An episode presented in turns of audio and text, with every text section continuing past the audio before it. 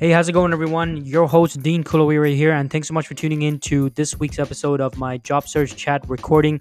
Uh, again, if you want to join my live session, if you want to join in live and tune in, uh, I broadcast live on LinkedIn as well as on my Facebook page. All the links are on my website, which should be less listed in the uh, the description for this podcast. Today's guest was Dr. Amanda Rico. Uh, she's a professional resume expert and career strategist. Uh, been in been been in the industry for about 13 over 13 years and uh, she provided some great information and tips and advice in regards to resumes, cover letters, uh, as well as LinkedIn profiles. So make sure you check it out. This is definitely one of those note taking uh, sessions. So uh, get ready with your notebook, your notepad, or your, your note taking app, and uh, hope you get a lot of great information out of this one.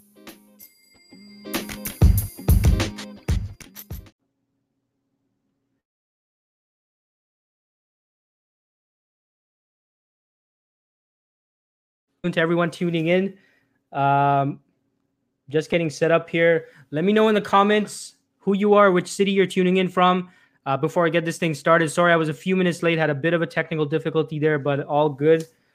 Uh, so let me know in the comments, folks, where you're tuning in from, and uh, let me know. Let, let myself and and I'll, I'll be introducing my uh, my wonderful guest today here uh, shortly. But uh, all of your resume and cover letter questions and and struggles and tips and advice, anything you need help with, uh, let me know in the comments. And I'm going to get this thing started, this party started shortly. All right. Uh, so let me know in the comments, folks, uh, who you are, where you're tuning in from.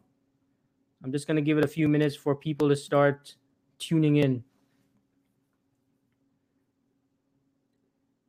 And uh, shout out to everyone tuning in from Facebook. I don't want to f- forget all the Facebook people out there. Appreciate it. And all of you uh, tuning in from uh, LinkedIn. We got Monica tuning in from Victoria, BC. Beautiful Victoria, BC. Awesome. Thanks so much for tuning in, Monica. Uh, who else is here? Make sure you hit like, by the way, folks. This is a very important conversation I'm having today with today's guest, uh, who is Dr. Amanda Rico. And we're going to be talking about resume, cover letter tips and advice. We, we, we're even going to be covering some LinkedIn tips and advice as well. Common, common question I always get asked as a recruiter from, from people who reached out to me uh, Dean, what how, how do you write a good resume? You know, what tips and advice do you have for for a good format for a resume? Is this right? Is this wrong? So I brought a, a special guest for all of you. We got Mayowa tuning in all the way from Nigeria. Wow, uh, welcome to the show, my friend. Thanks so much for tuning in. We got Scott from Denver, Colorado. Colorado's in the house. How's it going, Scott? Thanks so much for tuning in. Uh, we've got Ravneet from Toronto. All right. And uh, who else is in? Make sure, again, folks, make sure you hit like. And uh, look, this is a great networking opportunity, right? So all of you, uh, you know, let, let let everyone know in the comments if you're open to networking. You know, make connections with each other, network. It's a great opportunity. We've got Vignesh from Scarborough. All right, Scarborough's in the house. We got Akash all the way from Nepal. Uh, awesome. Thanks so much. Nice seeing you again, Akash. It's been a while. I haven't seen you here for a while. Uh, we got Ruja from Waterloo, and we got Abhishek uh, who says thanks for the regular updates. No worries, Abhishek. Thanks so much for tuning in. Uh, so yeah, uh, keep the comments coming in, folks. Make sure you hit like. Make sure you share. Uh, today's going to be a very important episode. All right, and and today's guest again is uh, my new friend uh, who's tuning in from the states, from the U.S. her name is her, she is Dr. Amanda Rico. And I'll give it just a few more seconds before I get this thing started. But I do see a whole bunch of comments coming in. So again, folks, all your resume questions, all your resume, you, you, know, struggles or things that you're uncertain about, about your resume, about cover letters, LinkedIn profiles. I want you to put all your questions in the comments uh, because we're going to get around to all the questions. All right. We got Amir's in the house from Milton. Uh, thanks for tuning in, Amir. Uh, Smith from Brantford. Smith, I know you tuned in yesterday as well. Thanks so much again for tuning in. All right. So without further ado, folks, now my guest today is uh, Dr. Amanda Rico. And uh, Dr. Amanda Rico has 13 plus years of experience specializing in resume building, editing, and career solutions for senior and executive level professionals. Uh, now, through her business, Rico Editorial Services, Dr. Rico has generated materials and built profiles for TEDx speakers, very impressive, healthcare executives, entrepreneurs, and energy and petroleum professionals. She has published in the Houston Business Journal and worked alongside public officials and career diplomats like Houston Mayor Sylvester Turner and Ambassador Kay Bailey Hutchinson, as well as corporate executives such as Jeff Immelt, uh, Jeff Shellebarger, hope I pronounced that correctly, and uh, Jeff Miller. And uh, Dr. Rico earned her PhD in English at Texas A&M University and her master's and bachelor's in English from the University of Oklahoma. So ex- extremely well qualified person, folks, and, and someone who has real world practical experience helping people with their resumes and their cover letters. So without further ado, I'm gonna bring my guest in shortly. I want everyone to give uh, Dr. Rico a warm welcome. Make sure you say make sure you say hi, Dr. Rico, in the comments, and we're gonna get this thing started. Hi, Dr. Rico. How's it going? Hey, how's it going, Dean? Thanks for having me on today. It's cool to uh, be meeting some new people from all over the world, but especially from Canada. yeah, that's right. That's right. Absolutely. So, well, let me ask you this: Is this your first time appearing on a show in Canada? It is so far. all right, perfect.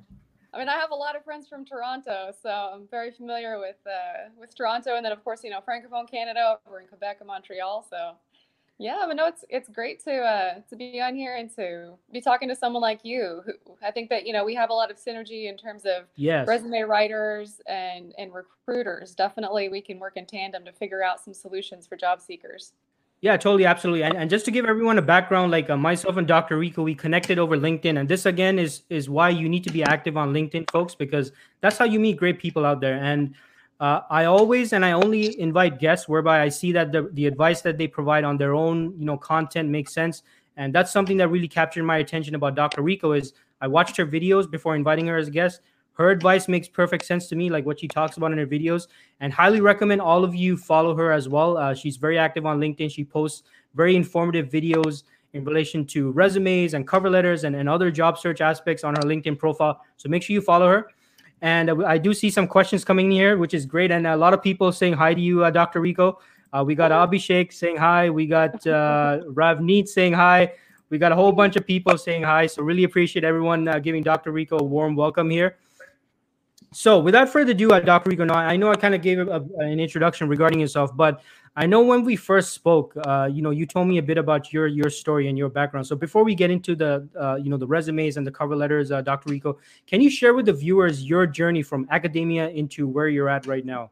Definitely, yeah, because my my career trajectory hasn't necessarily been as linear as I would have thought it was going to be, um, and I think that that's helpful in a lot of ways because I've been in the position of you know, a job seeker where I didn't know where I was going to go, what I was going to do, how I was going to shift my life. Um, you know, I started out teaching technical writing at the University of Oklahoma. That was really, you know, I was working with undergrads.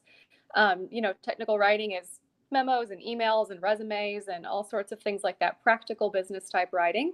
Right. Um, and so I, I really enjoyed that. It was, you know, fun to be able to guide students. And I realized that as I continued in it, that there were so many things that didn't really make sense to me.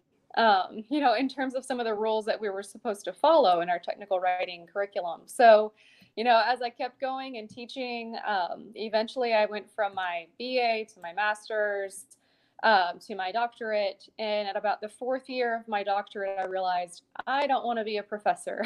uh, okay that had been the goal my whole life was to be a professor. Um, you know, I specialized in you know francophone African literature, and I was you know going to be going for it. You know, doing global studies wherever someone would take me. Um, you know, after publishing and conferencing my heart out, um, and I just realized that the amount of jobs were so slim I mean, everyone was having to apply. The process was extremely frustrating. Um, you know, just papers upon papers upon interviews upon interviews. It was, you know, a five to 10 step process to just get, um, you know, just secure a lectureship um, at an academic right. institution, not even counting where that institution was going to be, right? Um, mm-hmm. I didn't want to uproot my family. I didn't want to have to deal with moving somewhere I didn't want to have to stay. Uh, you know, because for those of you out there who maybe are professionals, um, who are academics, you know that you go where the job is. And if you get tenure in academia, you stay there. And it doesn't yeah. matter if you're in God knows where, you know? Yeah, yeah. I mean, in, you know, I don't know, in South Alabama or in Juneau, Alaska or you know and i've had friends that were you know one friend of mine actually she had a lectureship one year a one year lectureship in hawaii and then the next year she was in alaska it oh, was wow. nuts you know just imagine the cost totally yeah um, totally yeah so i realized i wanted to get out didn't know how my professors were no help they kept telling me to stay in stay in um, uh. and ah. so i had to hustle so I started doing jobs for free. I started taking internships for free at 30 years old. um, wow. and realized that okay, what would be a good fit for me um, to shift? And I realized that the nonprofit sector was a good fit because it aligned with what I was studying and global affairs and things like that. So I ended up getting an internship that turned into a full time job offer.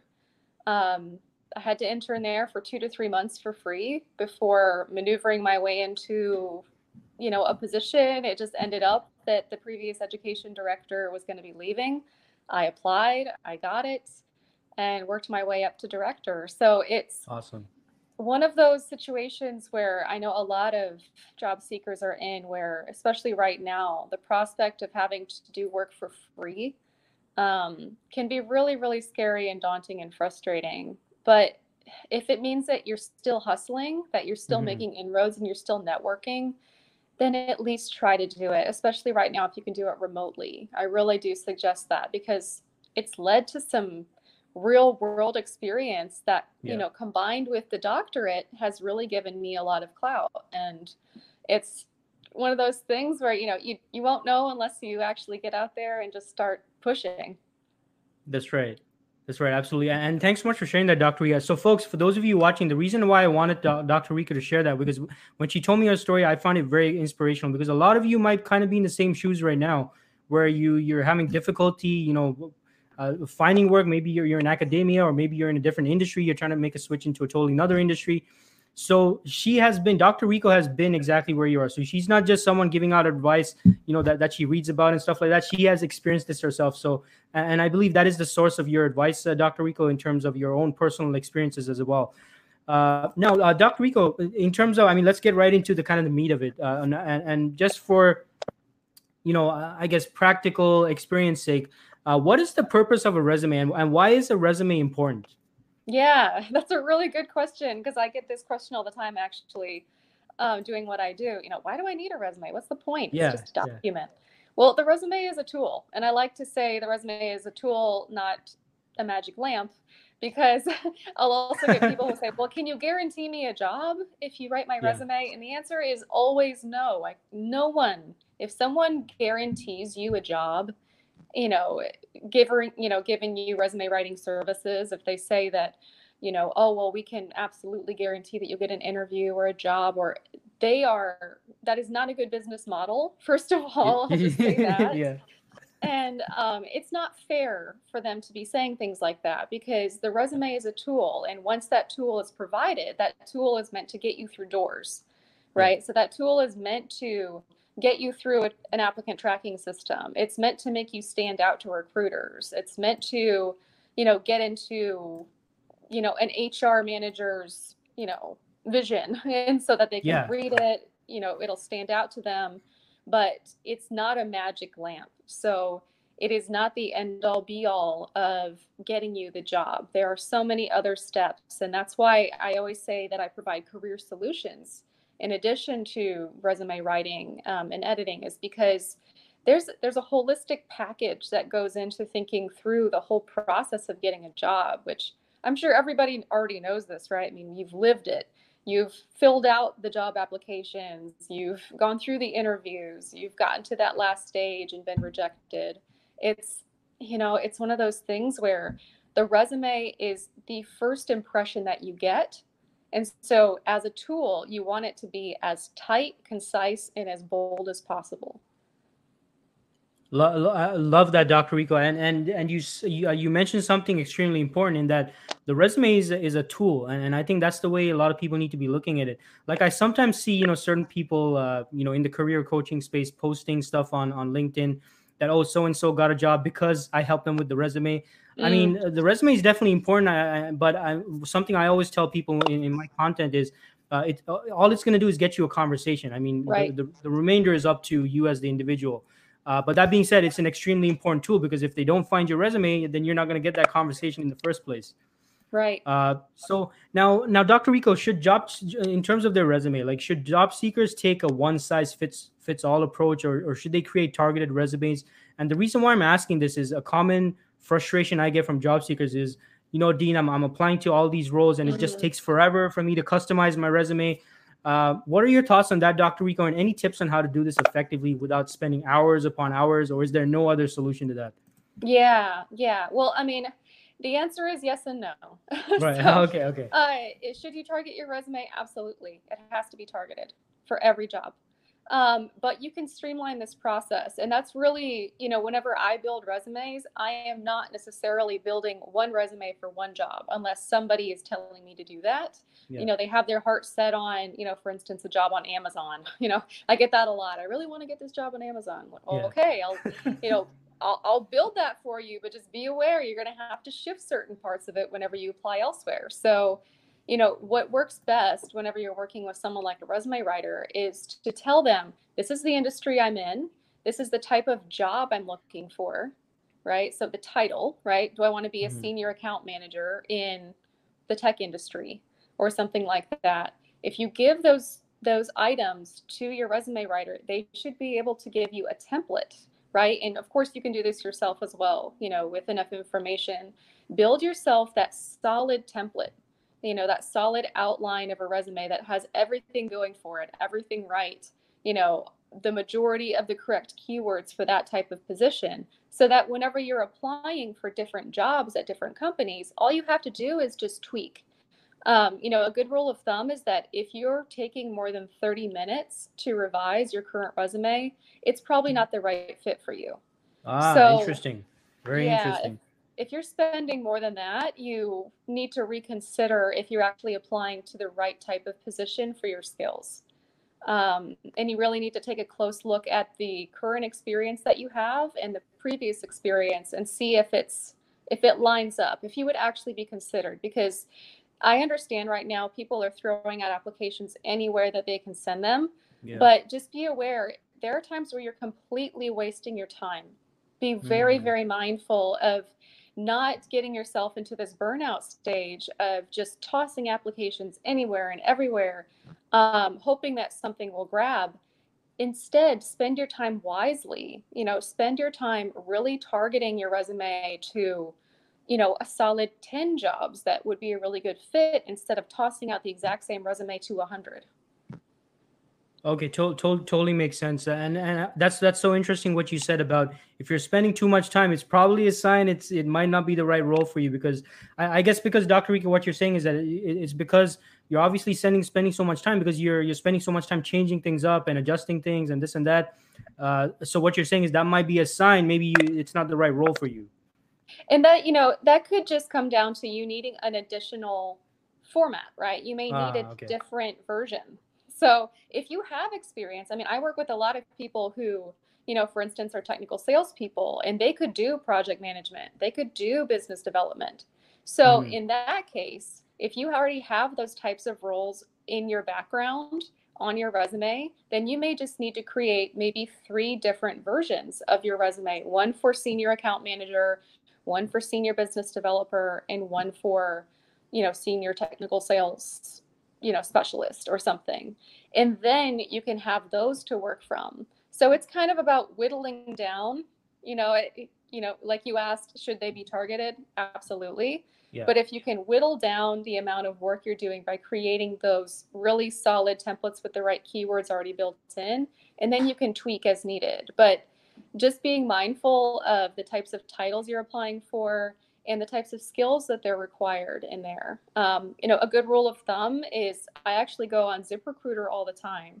Mm-hmm. And ZipRecruiter has some really, really good details and statistics on what types of key skills are generally required for certain job descriptions. So if you're looking for the role of project manager, if you go into, you know, you could just type into Google, you know, project manager, ZipRecruiter key skills and it will pull up and you'll see a link that will tell you you know you can click on it you can scroll down and you can see statistics on the types of skills that are generally that are most required by employers. Right. and then the ones that most people include on their resumes that aren't actually good choices. Oh, so it'll actually tell you both. Yeah it gives you pie charts that show you wow which okay. ones are actually the best and which ones are not ideal. Because there are certain terms you might think, well, yeah, you know, customer relationship building, that's a good skill, but that's actually not a common skill whenever you're putting it through an ATS tracking system. Something like customer relationships, just direct, that might be a better term. So, doing a little bit of research, thinking through, you know, if this is the type of title you're looking for, then maybe these are the types of skills that I need to have in my bulleted skills section to make sure that they get picked up by ATS and to make sure that it's easy for recruiters to see these are my competencies. This is why I'm a good fit. Okay, uh, yeah, lo- love that advice. And, and, so, obviously, Dr. Rico, this does involve people putting in some legwork here, right? I, I mean, yep. doing their research, and and you know taking the time to to find out you know how many versions of the resume they should have uh, making those tweaks when necessary for the role. So uh, that's great that's great advice. And by the way folks i do see we have some questions uh, so i will be coming around to the questions shortly. But anyone has any questions uh, based on what dr rico has mentioned already feel free to put in the comments. If you need any clarifications she will be uh, you know responding to, to those uh, shortly and uh, so, in terms of the uh, the actual format of the resume, Dr. Rico, like, what's yeah. your advice on a good format? And is there a particular structure and you know those various subdivisions? Like, what's your advice on that? There is. There is an ideal outline for a resume. Um, and you know, that changes over time. So, any good right. resume writer is going to know the trends and developments in resume writing, um, which is why it's really important that if you do decide to either do this on your own or to go with someone who does this for you, that you really vet them, that you make sure that they know current trends. Because right, okay. I have spoken to some people before, you know, who are professionals who think that it's still okay to put an objective on there. Um, right. uh, you know, things like an objective are very out of date. Um, you know, what's more in you know timely right now is to have an executive summary at the top. Mm. so you know like you know as a recruiter you have recruiter fatigue all the time. Your goal is to have that bird's eye view of your candidate and yeah. the faster you can hook them the easier it is for you to go in the yes pile. And that's always the goal. So what i do is i front load all of the important details about my candidate right up top. I don't dive mm. into education.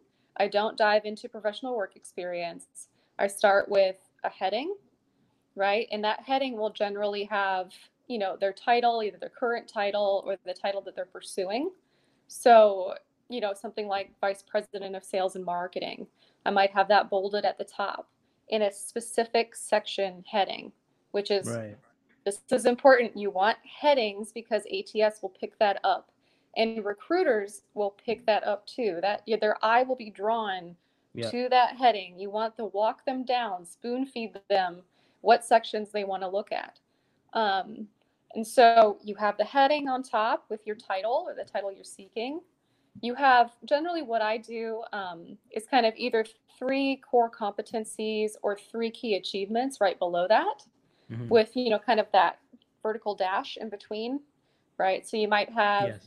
60 million in revenue growth, vertical dash, um, you know, exceeded sales quota in two quarters, you know, and then dash, but very brief, very concise. Immediately, you know, wow, okay, this person is really competent. They are yeah. at the top of their game. I can see immediately why they would be considered for this role. And then everything below that should just lead into and reinforce those achievements. So the executive summary, you definitely want to outline how many years of experience you have. You know, not listing years of experience could be a detriment because ATS actually picks up on, you know, it's going exactly by the job description, and all mm-hmm. job descriptions have how many years of experience you're supposed to have. So if you don't have 15 years of experience in your summary, first of all, it's just not a good practice to not list that, right? You want people to know how much experience you have. Yes. But secondly, you want ATS to pick that up because that's just another point in, you know, going you going to the yes pile. So, you know, executive summary is that bird's eye view. You want to talk about, you know, you want to think of this as your 30 second pitch. Mm. Okay. So if you were to walk up to someone, you know, in a room and you were they were to ask you oh what do you do? What are you good at? What you know what's your specialization? That is your summary. You know your first sentence should be tight it should be exact it should be you know senior you know vice vice president experience vice president of sales with 17 plus years of experience um, you know cultivating business relationships for op- optimal growth in domestic and international energy and petroleum industries, right? So yeah, you know, well, I mean, that captures my attention right away. If I was a recruiter, I mean, that'll def- definitely capture my attention. Yeah. Right. So that first sentence, you know, think of this as, you know, if you're if you're writing a story, would you start out by saying, you know, I don't know, something boring, right? Something like, yeah, yeah. She started eating cereal, right? Eh, but she walked down a dark wood or something like you oh, want something I see. Yeah, yeah, yeah. That okay. In your resume that that first hook, that you know, that little plug of in one sentence, even if they only get through one sentence, they can see, okay, this person has domestic and international experience. They have 17 plus years of experience.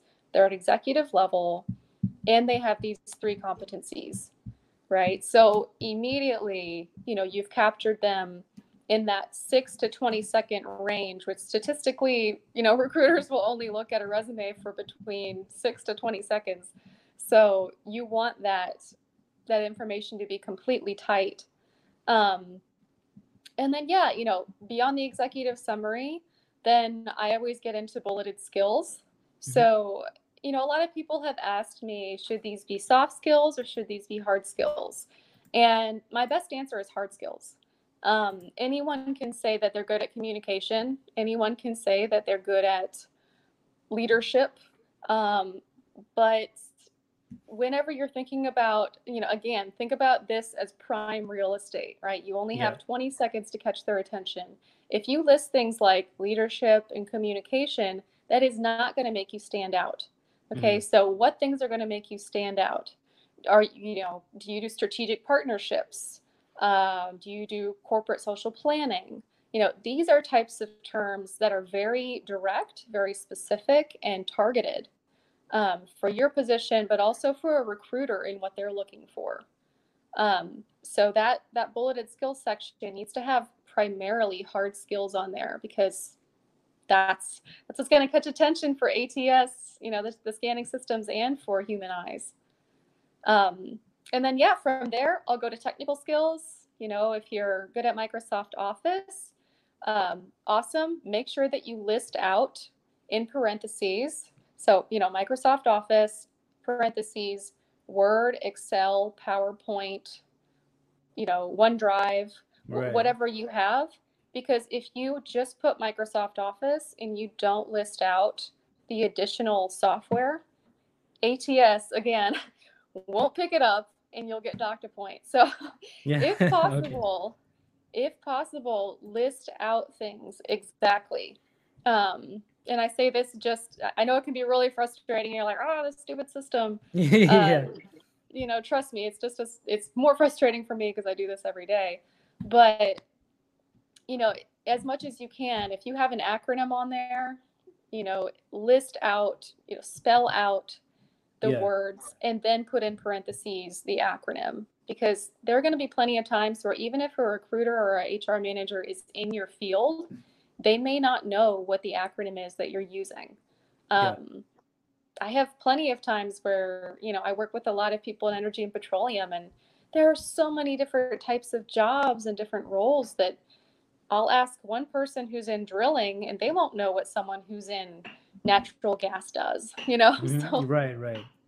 Yeah, so just be aware that your audience, you need to be as clear as possible with a general audience, right? Thinking of this, okay, someone's going to be reading this who is not me and who may not be in my specific, you know, area.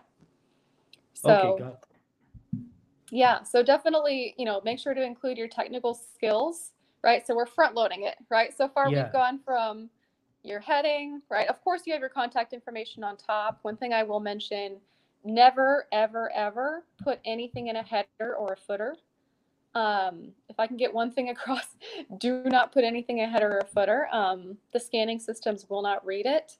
And oh, okay. the worst thing that can happen to you is that you have a spot on resume, but you get ditched because you put your contact information in the header and it didn't come through the system. So mm.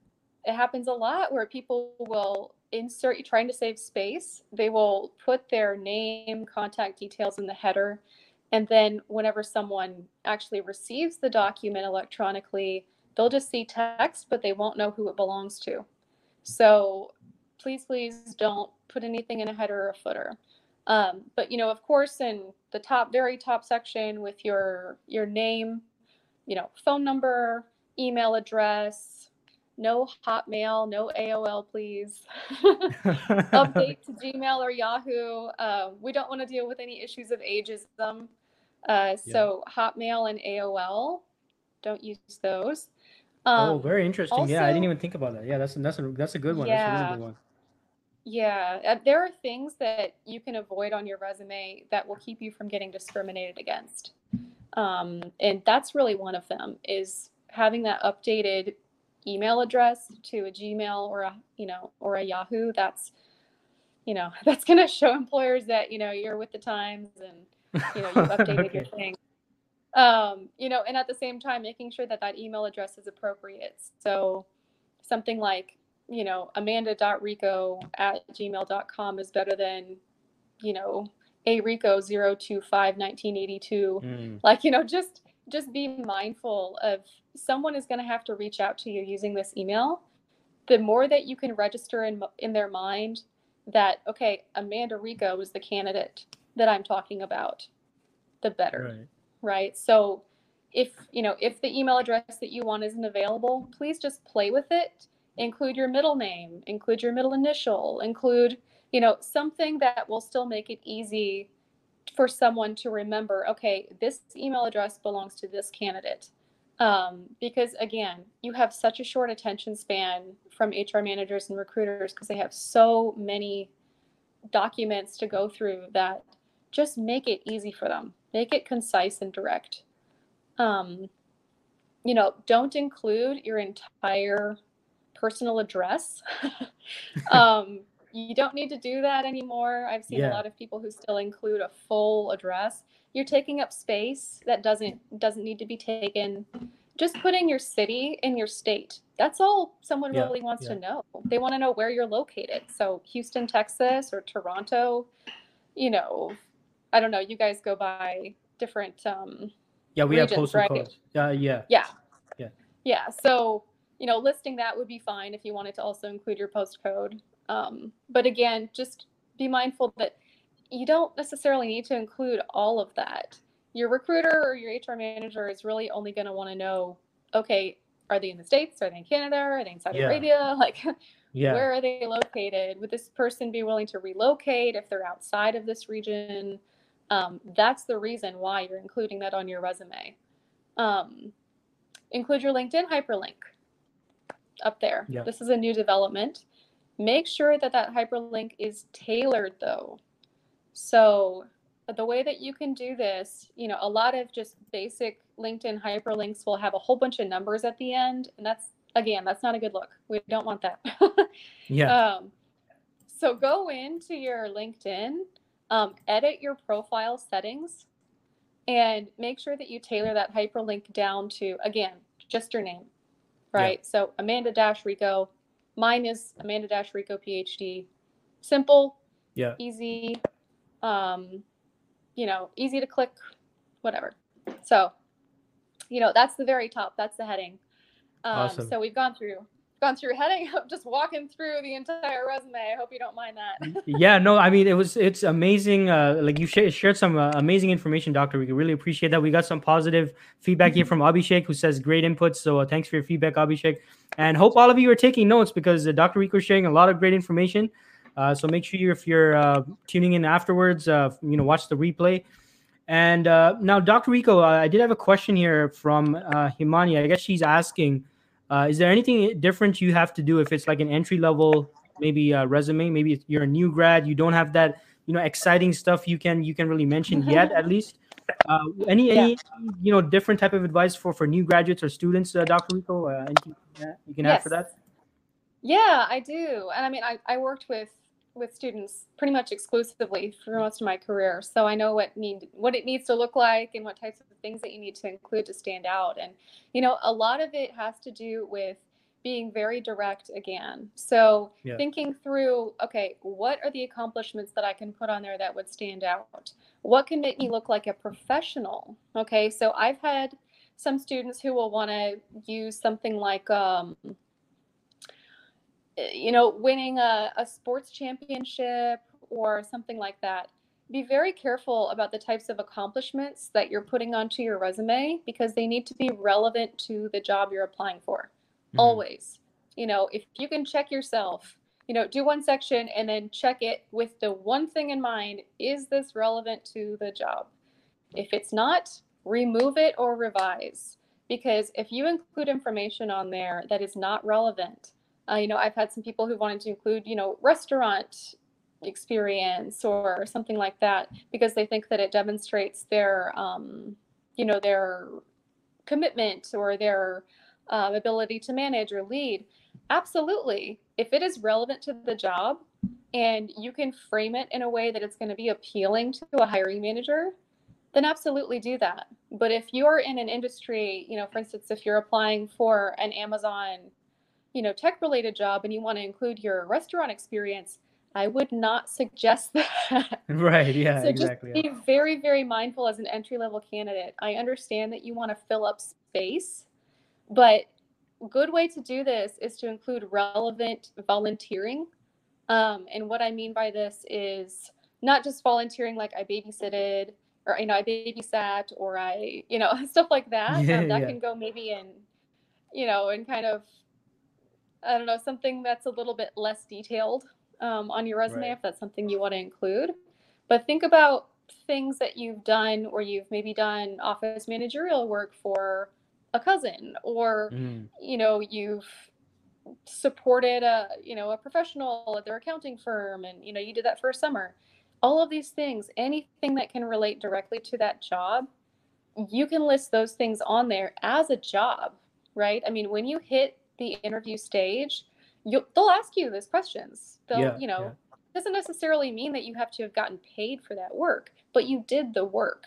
And as an entry level candidate, they're going to understand okay, this is a one year out student. You know, they haven't created a nonprofit, you know, in Ghana or something. Yeah. You know, they, yeah. this they're like everyone else. They're just trying to figure out what things to do and how to build their resume. So the more that you can include details of things that you've done that relate directly to that job, even if it's just volunteer experience, the better. And if you don't have it, try to get it.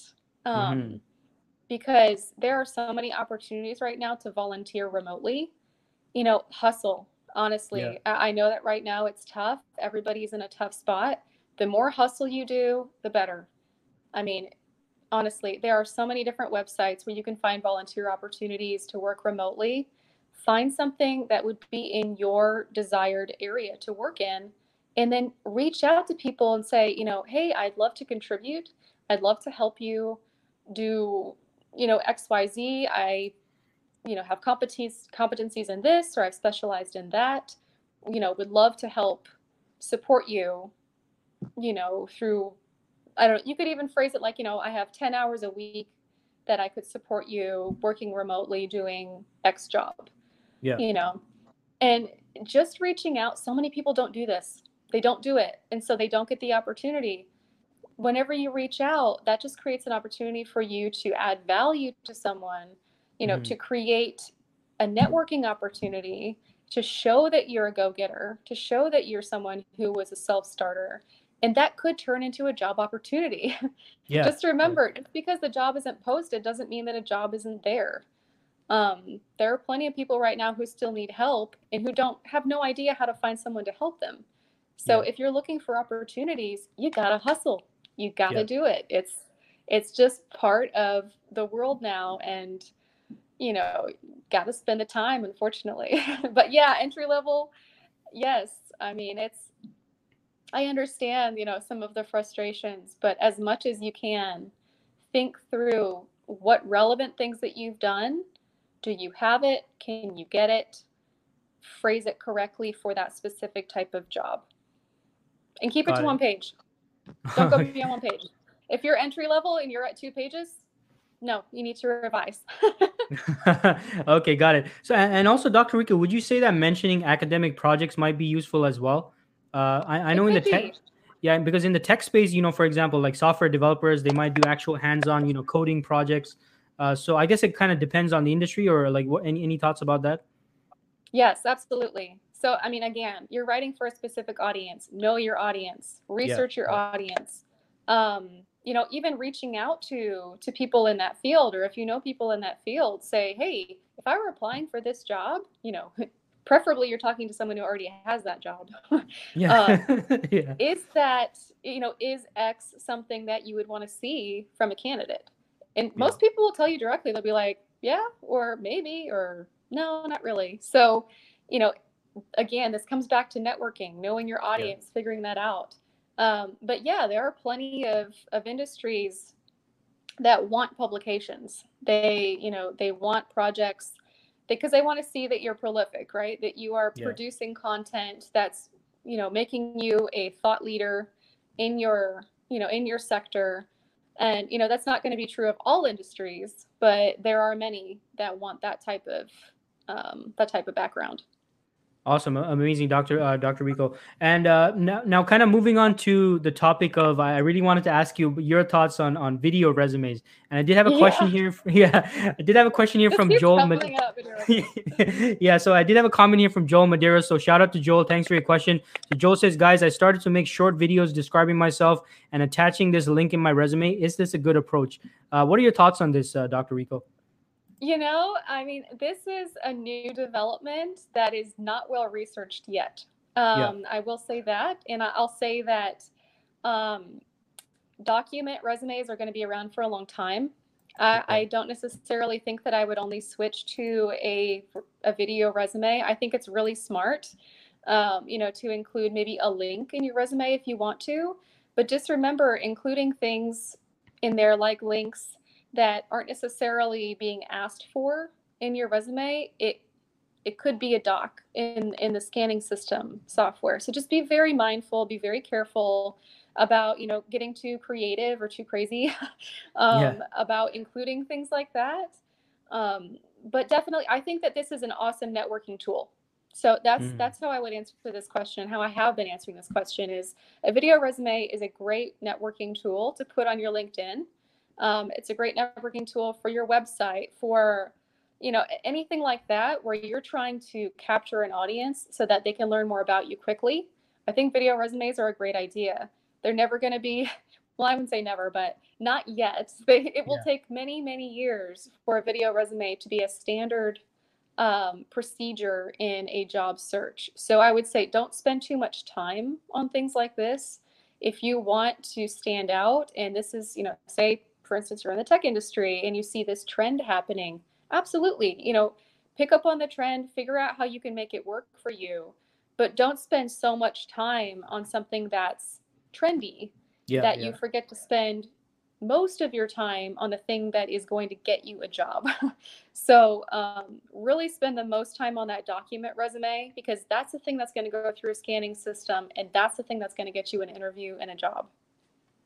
Yeah, I would say I, I completely agree with that, uh, Dr. Rico. Like, and just again, from my standpoint as a recruiter, I'm just thinking, right? Uh, if I'm, mm-hmm. and just like what you mentioned before, like you have like, what is it, like 10 seconds to capture the recruiter's attention and, yeah. and all of that. And a, a, video resume, like if, you, if let's say you get like you know 20 re- video resumes, like how realistic is it? The recruiter is gonna go through all 20. Like that could take hours, right? I mean, uh, watching yes. everyone's videos. So I, I would say I definitely definitely agree with that, uh, and hope that helps, uh, Joel. Um, and uh, now on the t- topic of cover letters, uh, Dr. I definitely wanted to cover uh, cover letters. Like, so what is the purpose of a cover letter? And and when should job seekers make use of cover letters? And, and how long should these cover letters be? Yeah, so, you know, great question. A cover letter is a really useful tool. Um, again, you know, like like the resume, but it's a different kind of tool. So it's a tool that allows you to give a snapshot of yourself um, in a way that's a little bit more conversational. So when I say conversational, I don't mean give away a ton of personal information. I've seen cover letters before that will talk about someone's family life, you know, have a picture on it. Please don't do these types of things. Yeah. Um, again, you don't want to put yourself in a position where someone could discriminate against you based off of the information that you put in there. Always keep it just professional, keep it job related.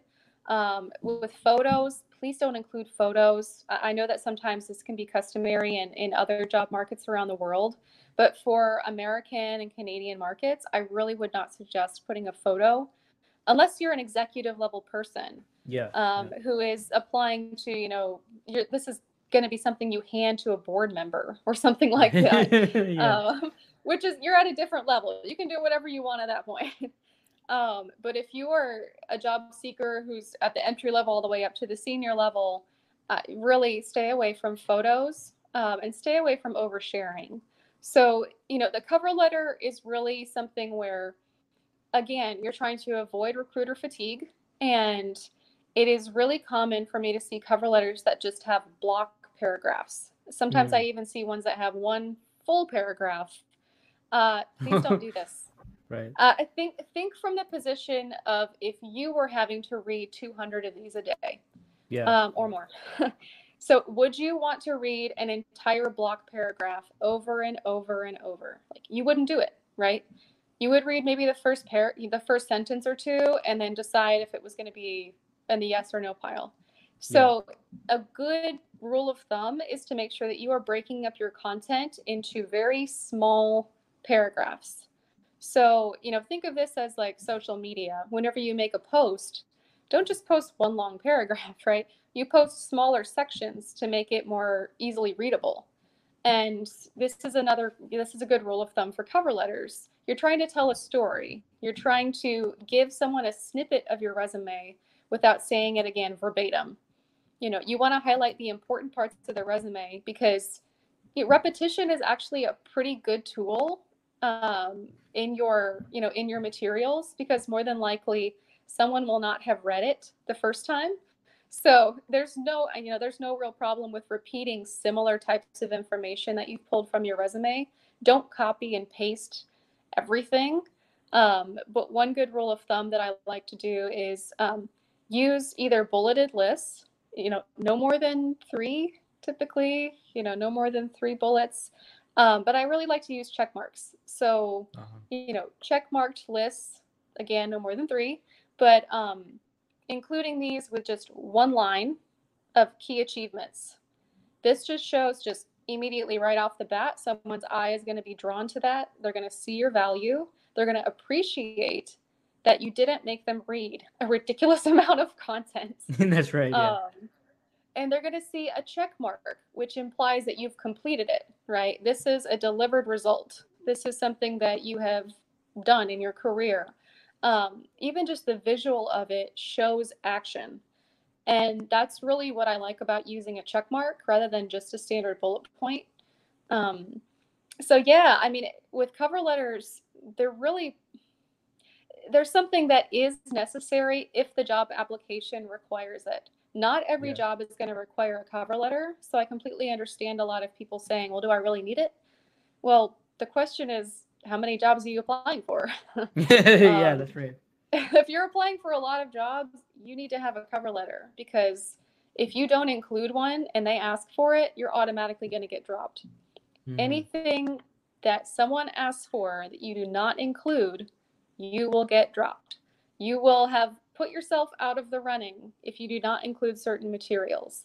Um, the only situation that I can think of this not being the case is for very, very small companies that tend to not be as organized, right? Yeah. So you're not necessarily putting your materials into a, a, scanning system, you're just sending them to a person. In that case, you might get a follow up asking, Hey, we didn't get your cover letter. Can you send that along? But most mm-hmm. of the time, you're not going to get that courtesy somewhat you're just not going to hear back from yeah, them exactly. because yeah. you didn't send the right materials. You didn't follow the instructions. So follow those instructions. You know, really, if there's one thing I can drill in is follow the instructions. Um, make sure that you're not thinking of this as just a, a fast and quick way that, oh, you know, the more that I send out, the the easier it'll be for me to find a job. No. People mm. are looking, they're not just looking for someone to fill a position, they're looking for the right person to fill the yep. position. And there are hundreds of other applicants besides you. So if you don't take the time and read the directions and target your materials to that position, you're doing yourself a disservice and you're really wasting your time. Um, so yeah, just some real. Uh, yeah, yeah, no, I mean that that's great. yeah, fantastic. No, and, and uh, I see a lot of positive feedback from the from the viewers as well. Uh, you're sharing some great uh, information, Dr. Rico. Really appreciate that. Now, now, now Dr. Rico, on the topic of uh, LinkedIn profiles. Uh, what yeah. are some best practices you can suggest in regards to LinkedIn profiles? And, and what are some common mistakes you see people making? Sure. Um, and you know, to start this portion out, I will give a huge shout out actually to a Houston-based recruiting company called CGL Recruiting and Melanie Woods, who does videos every single week on hacks for LinkedIn and resumes. Because I personally have learned so much from her. Um, awesome. So if you can look up CGL Recruiting, CGL Recruiting, she's awesome um, in terms of putting out those videos that really help job seekers. Uh, she actually just posted another video this morning saying, I'm still seeing the same problem on LinkedIn. um, please fix this, job seekers. So I will provide you with her tip. Um, you know, again, qualifying, this is not something that I am saying from my experience, okay. but she has given me this tip of, okay, the thing that we're seeing all the time is the open to new opportunities heading section, right? I completely understand wanting to highlight the fact that you're open to new opportunities. But whenever you put this in your heading, you're telling a recruiter, an HR manager, absolutely nothing about what you do or what you're good at. All exactly. they see is your face and open to new opportunities. They they're going to have to search in your professional work experience to see what you do. You do not want to have to make anyone work for that. So remove that. Please, please, please remove that. remove open to no opportunities and instead put what you have done. Okay, so if you were an account manager, if you were a business developer, if you were, you know, a career strategist, something like that, include those competencies or those roles with, you know, you can again use that vertical line, you know, in between them. You'll see this a lot on LinkedIn. People use the separation, and that's that's yeah. a good rule of thumb to use. Um, include that in your heading, and then put open to new opportunities in business development or whatever as a new work experience. Okay, so whenever you go to add a new profile section, hit new work experience, and then add add open to new opportunities in specific titles. Yeah. Right? So that, and then of course, you know, for the company, you always have to include a company name. You can put open to new opportunities in that section. That's not a problem. What you're doing with this, what this is allowing to happen is recruiters to find you more easily. So I know that it's been, you know, kind of it's been, I think, tossed around that the whole hashtag open to work, the section on top that a lot of people have, that that's allowing recruiters to find you. And in some cases, yes, that is a good tool. But from what I've heard from a lot of mid level recruiters, which are the recruiters that are generally going to be finding you for most of the time, yeah, it's a very, very expensive function for them to use to find people using that hashtag open to work. Mm-hmm. So that will be for high level recruiters who can afford that to be able to search that way. What you want is for any and every recruiter to be able to find you, right? So, yes, use the hashtag open to work section, put the relevant details there, but also go down and include that new work experience, doing the open to new opportunities in business development, you know, like senior business developer, you know, whatever, right? Whatever your roles are. Right. And then save that, you know, save that from the time that you were let go from your previous job to the present so that you can make sure that you get found because most recruiters are trying to look you up in terms of what roles you have now you know either mm-hmm. now or previously but now a lot as well so make it easy on them you know and then you can still maintain your heading uh, with the vertical the vertical lines instead of making your heading the open to new opportunities thing you know just don't click the make this my headline yeah. um, yeah leave it in your work experience um, and keep the the professional look up top that shows what you're really good at.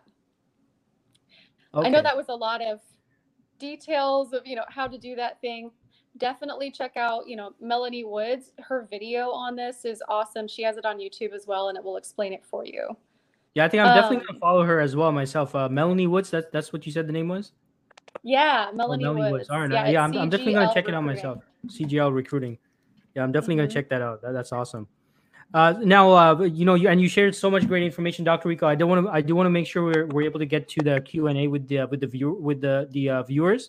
Uh, so, yeah. but before we get to yeah, before we get to that, Dr. Rico, can you tell the let the viewers know more about yourself in terms of how can you help them with your services and your solutions? Sure. I mean, you know, I don't want to do a pitch. It's go I right mean, ahead. know, no, no I, worries. I mean, I you know, I build resumes. I, I customize resumes. Um, it's you know based off the information you've heard from me today it's i do this for a living i enjoy it i love helping job seekers um, you know i will say that in terms of building resumes that I, I get the question a lot how much do you cost? You know how much does it cost to build a resume? How much is it? How much is it? How much is it? Over and over. Um, so i always like to say that every resume is different and it's important for me personally as a professional to customize your resume and to have a conversation with you first before I just toss out a quote um, of how much it's going to cost. Because if it takes me, you know, it, on and on average, it takes me six hours to rebuild a resume. Okay. Wow. So it's yeah, it's not just editing a document. This thing is a strategic puzzle, and you know, I hope that if this uh, conversation has you know has said anything that it shows you that it is a, it's a process and if you know yeah. for those of you who have tried to do it yourself i'm sure you understand and i don't really need to tell you that but um, yeah on average six hours to build a resume you know to the specifications that it needs to be at with the proper template the proper margins the proper setup. Um, and what a good resume writer will do is look at the content that you already have cherry pick the good details, completely reformat how it's phrased, look at job descriptions of what you're interested in, take keywords, phrases, you know, pull things from that, but also think about what your story is and how mm-hmm. to build that and what the best way to format your information would be. I know that there's a lot of discussion about formatting information in terms of chronological order or, you know, out of order um, I'm sure as a recruiter, you know that it is a best practice to always use chronological yes. because you don't want it to look like you have gaps in your career history. But you know, there are a lot of people who are in a position where you know maybe you needed to stay at home with your children, maybe you're a veteran, right? So there are all sorts of ways that resume writers um, think through how to frame your information in the best way to phrase it and to make it visually appealing and to make it something that a recruiter would want to say, yes, that is that's the right person for us. Even though I see that they had a gap in their, you know, in their work history, this person has all the qualifications we need. Okay, awesome, awesome. And and and in terms of and, and you post great content, uh, Dr. Rico. I, am I'm a follower of your content myself. Uh, can you tell can, can you tell the viewers like where are you okay with them connecting with you or following you on LinkedIn? Yeah. What are the best best channels? Yeah, no, just uh, find me. LinkedIn, okay. Yep. I mean, you can just type in Amanda Rico, comma, just like how it is here on the screen. Um, okay. Definitely happy to connect. I post content every day. I have a scheduler where my, okay. my content goes out. You know, I brainstorm and I think through what thing you know what things people are dealing with. I curate all of my content based off of challenges that I'm seeing come up in my feed and come up in um, you know, people that I've connected with. So the content that I'm posting isn't just meant to be storytelling. It's not meant to just be this hoorah motivation, go you yeah. type thing. Yeah. It's genuinely based on what I'm seeing from my network. So if I see my network is talking about having trouble with job scams, next week's next week's topic is going to be on job scams, right? So yeah. I try to make sure that everything is relevant for right now and whenever people join my network, you become a part of the conversation with me so that I can mm-hmm. help you figure out some strategies to get through this slump right now. Um, and that's why every week, you know, like today I just posted a poll. So I yes. post a poll every week with four different topics that seem to be coming up quite a bit in my feed. So, you know, one of the topics, you know, potential topics based on how people vote is jobs, you know, job scams mm. right now. Um, I actually just picked up, you know, on this with uh, one of my friends yesterday where he was mentioning, he was like, oh, yeah, I've seen a whole bunch of scams going on with yeah. oil and gas jobs. And I was like, what? so, so now we're all, you know, freaked out about this kind yeah, of yeah. stuff. And, but this is right. You want to stay relevant. You want to stay up to date on what's happening. And the second that you just keep churning out the same stuff, um, you know, you're not helping anyone. So that's really my goal with my content is to make sure it's relevant. That's right. Awesome. Yeah. So, folks, those of you watching, make make sure you connect with and follow uh, Dr. Rico. She posts a lot of great content, uh, very interactive, and, and, a lot of great, uh, you know, again, practical tips and advice as well. Uh, now, Dr. Rico, I, I, do see that we're on the hour at the dot, but do you happen to have a few minutes for a few questions, maybe? Yeah. Okay. Sure, okay. Definitely. Awesome. Awesome. Yeah. Appreciate your time, Dr. Rico. Uh, so let's see here. Now we have a question from uh, Ruja. So Ruja says, if there's a gap on the resume, how can we include that in the resume? And I guess she's, I guess she means a work experience gap. Uh, any advice on that? Like if, if someone's been away from uh, work? Yeah. So, I mean, if there's a gap, there's a gap, right? Um, don't necessarily need to try to hide it. And that's completely fine. If you did do any kind of volunteer work in between that, that would be relevant to your work experience. Again, kind of like an entry level resume you know, you can do your best to try to fill some of that space with that volunteer work experience. Again, as long as it's relevant to the job you're posting for. Um, but yeah, I mean, a gap, a lot of employers will be pretty understanding um, as long as it's not a huge gap that's unexplained. Um, generally, it will come up in the interview process and you'll be able to explain it in the interview process. As long as the rest of your qualifications are solid and they can see that you're the right fit otherwise, they're not really going to be bothered by you know a two year gap because you needed to stay at home with your kids or something like that. That's something that can be explained away. One thing that i will say is to not necessarily again on the topic of oversharing um, please don't go into personal details on your resume yeah. and try to explain why the gap is there. I understand the tendency to do that you know. I, i've seen it quite a few times where someone will say you know 2000 to 2003, stayed at home with children. Don't do that. Um, again, we, we don't want to invite any opportunity for someone who has eyes on the resume to discriminate against you. Um, mm-hmm. Just leave that off, leave the gap. And if they have questions and you feel comfortable answering that question in the interview, then address it then. But don't feel like you need to explain away every single gap that you have. I've had someone, you know, try to say they wanted to explain a, a month gap. Oh, wait, oh don't, wow. Don't do you don't need to do that. That's yeah. you are not a slave to your employer. The employee it's a yeah. mutually beneficial relationship. They need you yeah. and you need them. So do not make yourself, you know, completely subservient to what you think they're going to want. Just hold your professional boundaries. Right. Great, great advice. Uh, and uh, hope that helps. Uh, uh I believe it was Ruja who asked the question. So hope that helps, Ruja. Uh, another question here, uh, Dr. Rico, is from this individual who says, Good point on the email address. What about more than 20 plus years of experience? Would you put it in the resume or LinkedIn? I guess they're asking Dr. Rico, should they put all 20 years of their experience? Yeah, if you have 20 years of experience, go for it. Now, there's there's a debate going on uh, with a lot of resume writers of is the experience length 15 years or 20 years? Um, you know of course anything beyond 20 years don't you know please don't include it. If it's you know prior to 2000 at that point employers stop really listening because uh, they say okay well maybe they did that all, that long ago but they're not going to have the competency, competency in that now. Um, so yeah if you have 20 years of experience and it is relevant to the job please go ahead and include it. Definitely. I mean, I've worked with a lot of people who are 20, 30, you know, sometimes even 40 year um, people. It, it's always, you know, again, going back to that topic of of discrimination or of oversharing, things like that. Be cautious if you're someone who has experience over 20 years.